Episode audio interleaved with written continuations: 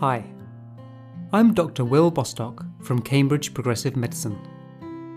This podcast aims to assist you in taking control of your own health, well-being, and happiness using a combination of Western medicine, psychotherapy, thought work, and lifestyle. The podcasts are designed to be used in conjunction with working face to face with me, but I've made them freely available, and you're welcome to listen to them independently. And if you do, I hope you find them helpful. If you would like to work directly with me, you can visit my website at www.cambridgeprogressivemedicine.com.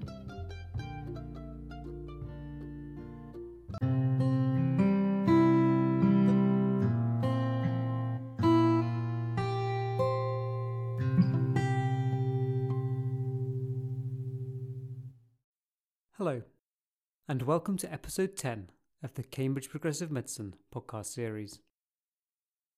How are you getting on with the psychotherapy? I hope that you are finding embarking on this journey as fascinating and as exciting as I have. Psychotherapy is an immensely valuable stepping stone on the journey towards taking control of our own health and happiness. It is, though, just one step. The first step was meditation, learning to simply turn off painful thoughts. The second, psychotherapy, learning where these thoughts came from and why we are not to blame for them. The next step is learning how to manage your mind, actively changing painful thoughts to positive ones. It is important to note that these three steps will overlap. I still meditate and I am still discovering new things about myself and my thought patterns, and I work at managing my mind continuously. You do not have to fully master one step before you move on to the next. All three are tools for living well, and all three can be worked at and improved upon throughout our lives. When we learn yoga, we may learn Warrior 1 before Downward Dog, before Firefly Pose, but that doesn't mean that once we have attempted Firefly, we will never do Warrior 1 again, or continue to perfect, improve upon, and benefit from it. Psychotherapy is helpful because it teaches us why we think what we think, and that our thoughts and opinions are subjective. This allows us to forgive and be kind to ourselves, and enable us to start the essential process of parenting ourselves.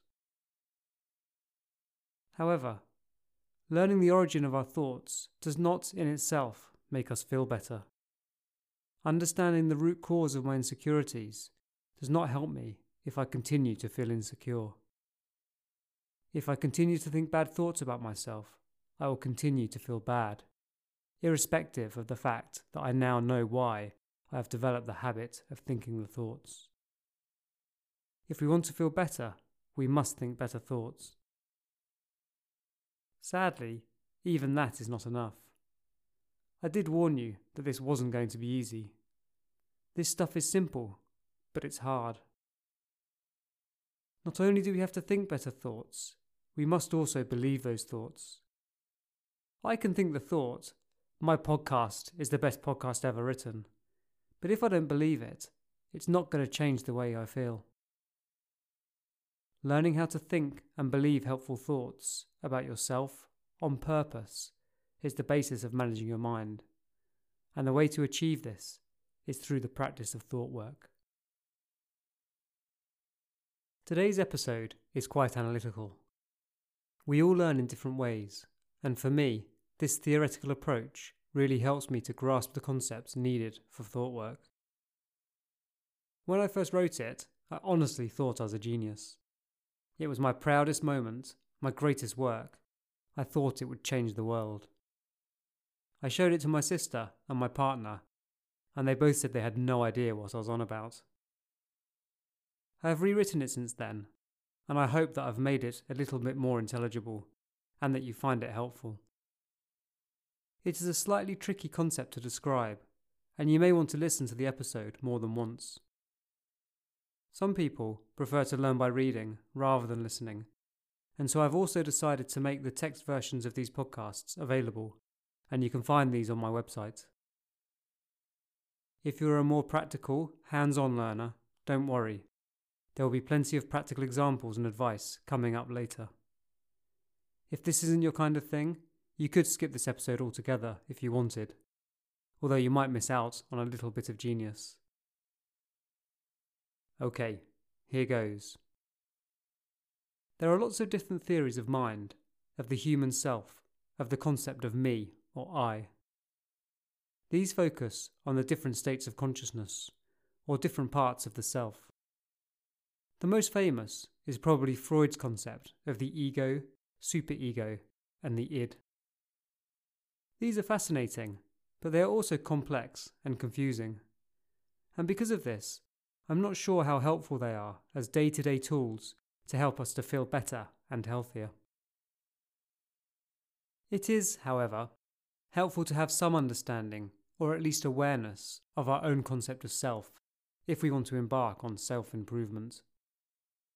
The good news is, it doesn't need to be complicated. You don't need to read Freud or get a master's degree in psychology. You just need to take some time to think about it for yourself and maybe listen to a few podcasts. I want to present a very basic concept of self to be used as a tool for thought work. I want you to try to identify and focus on two separate parts to yourself, two levels of consciousness, both of which are equally a part of who you are, what you are referring to when you say me or I. You are aware of and experience both, and both are internal to you and exist in your mind. You could think of them as thoughts and feelings, or the thinking part and the doing part, or the observer and the actor, or the rational and the irrational. The thinking, rational, observing part are your thoughts. They are the sentences that you have in your brain, the running commentary in your mind as you go through life. The doing, irrational, acting part is everything else that exists in your mind, everything that isn't a sentence in your brain. It is all the input you get from your five senses the experiences of colour, sound, and taste. It is the feelings and emotions you experience, the feelings of joy, sadness, or loneliness. It is the physical sensations you feel in your body, such as an itch, momentum, pleasure, or pain. The irrational acting, doing part is all the stuff you do without really thinking about it, what we sometimes call being in the moment. It is the experience of being alive in the world. Have you ever driven to work in the morning and can't really remember the journey? Well, that was your doing self doing the driving. Contrast this with when you first learned to drive, when you had to really think about it and concentrate. Mirror, signal, maneuver. That was the thinking part of the brain driving. It is a sentence in your brain. When you're at a party having a great time, your irrational doing self is at work. When you get home and start worrying that you were too loud and drunk, or too shy and boring, or that you forgot to say goodbye to the Bobbsey twins. That is your thinking, rational, observing self. If you are talking to someone and busy thinking about what you are going to say next, your focus is on the thinking part. When you are caught up in a fluid conversation, you're focused on the doing part. This is not some groundbreaking theory, but it can be hard to describe. I think the problem is that all the words we use to describe these two parts of the self are already taken. Doing and thinking, acting and observing, rational and irrational, already mean different things to different people, and this confuses the issue. Because of this, I think the best way to understand it is to feel it. I came up with this description in the shower this morning. I knew I wanted to write this podcast today and so I just thought about myself, my thoughts, my feelings, my experiences, what went on in my head, and how I could best describe this to you. I recommend you do the same. Take a moment to think about it yourself. Your concept of self is personal to you, and only you can know what it feels like to be you. So, in the shower, try to focus on the different experiences you have. Try to focus on the difference between the sentences in your mind and your experience of living in the world. The difference between your thoughts and your feelings. Until you actually feel it, to focus on these different parts of the self, it can be hard to conceptualize. So why don't you press pause, go jump in the shower, and give it a go? Okay, you don't have to be in the shower. That's not compulsory.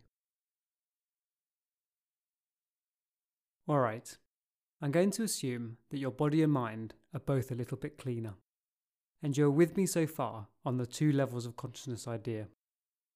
It would be good if you are, because it's helpful for the work that we are going to be doing going forward.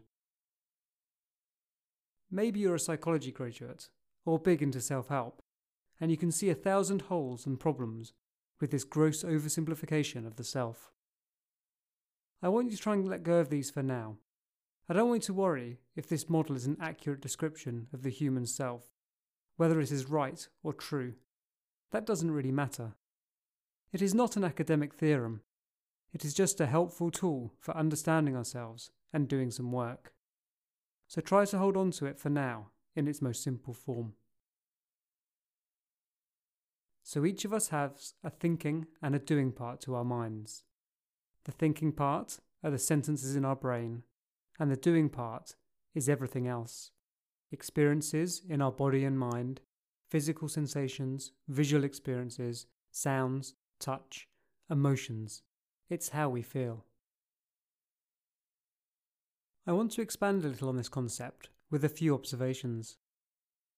Firstly, both parts exist simultaneously, but we are sometimes more aware of or focused on one than the other. When we are playing sport, the moment we hit the ball, it is the doing part that we are focused on. But when we try to remember the score, the thinking part is at the forefront of our minds. When we meditate, our aim is to tune out the thinking part and focus on the doing part of our brain. The doing part can only exist in the present. We can only have experiences when they are actually happening to us, at the time we are experiencing them.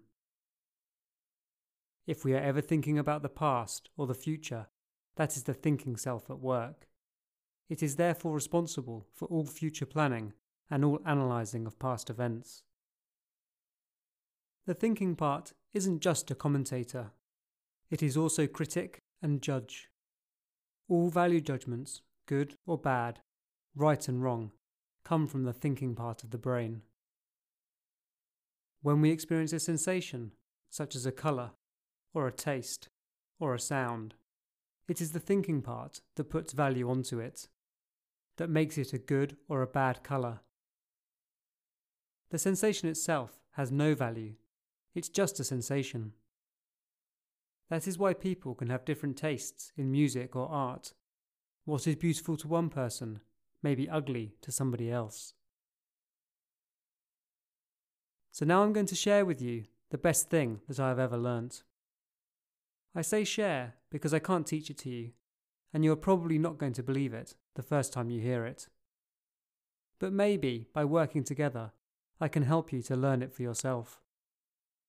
It is the crux, the bottom line, the key to all health, happiness, and well being. Are you ready? This is it. You are in control of the thinking part of your brain, and the thinking part of the brain controls the doing and feeling part of the brain, not the other way around. You are therefore in control of what you think, how you feel, how you act, and what you do. You get to choose. I'm going to repeat that. You are in control of the thinking part of your brain, and the thinking part of the brain controls the doing and the feeling part of the brain. Most of us believe that what we think, the sentences we have in our minds, are caused by how we feel, what we see, what we hear, and the emotions we have, by the world around us. For example, let's say I go to see my GP with painful knees, and he tells me I'm overweight. That makes me feel sad and angry, which causes me to think bad thoughts about myself, and so I cheat on my diet. To my mind, the GP has caused me to be sad and a little bit less healthy. This is wrong for two reasons. Number one, external events do not cause our thoughts. External events, what we see, what we hear, the people we interact with, and the things we do, do not cause our thoughts. We cause our thoughts. Only us, no one else. They come from within us and from us alone. Number two, external events do not cause our feelings. External events, what we see, what we hear, the people we interact with, and the things we do, do not cause our feelings. Our thoughts cause our feelings, and we cause our thoughts.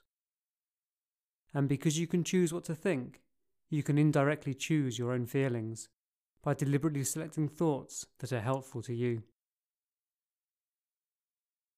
If I feel sad when something happens to me, when the GP is rude, or the weather is bad, or my boss shouts at me, it is not the event itself that causes me to feel sad, but my thoughts about it. It is what I make it mean about me, or them, or the world. It is my stories about it that make me sad. These stories are generated by the thinking part of our brains. We can all learn to master the thinking part of our brain.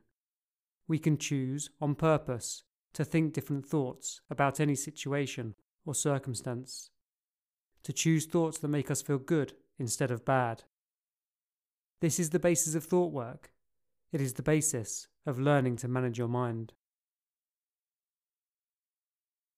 Now, remember from episode 1, I said that when we feel unwell, we are experiencing a combination of mental and physical thoughts, feelings, sensations, and emotions that are unpleasant for us to experience. If we can choose our own thoughts, and these cause how we feel, being healthy is within our grasp. All we need to do is learn how to believe positive thoughts that produce positive feelings and emotions, thoughts that are conducive to good health. And this is how you can learn to choose to be healthy. I think I'm going to leave it there for today's episode, but I just want to say this before I go. I don't expect that I have convinced you yet. I doubt you truly believe that external events don't cause your thoughts or feelings, or that you have the ability to choose to be healthy. It probably goes against your whole system of belief about the world, your place in it, and who you are. And as we already discussed, the brain, the unconscious, irrational part of the brain, hates the feeling it gets from uncertainty and insecurity it will fight it and throw up a multitude of objections to it to defend its position. There is absolutely no way that if I'd listened to my own words five years ago, that I would have been convinced, even in the slightest. Honestly, I wouldn't even have taken the time to listen. But I want you to stay with me, because I know from my own personal experience that with work and focus, it is possible to learn to believe that you have control and to fundamentally change the way you think and feel about yourself and the world. And I'll tell you this for free. It feels fantastic. It has changed my life, and I want to share it with you so you can feel fantastic too. I chose those words carefully. I'm not even saying that it is true, that my way is right and others are wrong. I'm only saying that it is possible to learn to sincerely believe it. The beauty of thought work is that it doesn't even matter if it's true or not.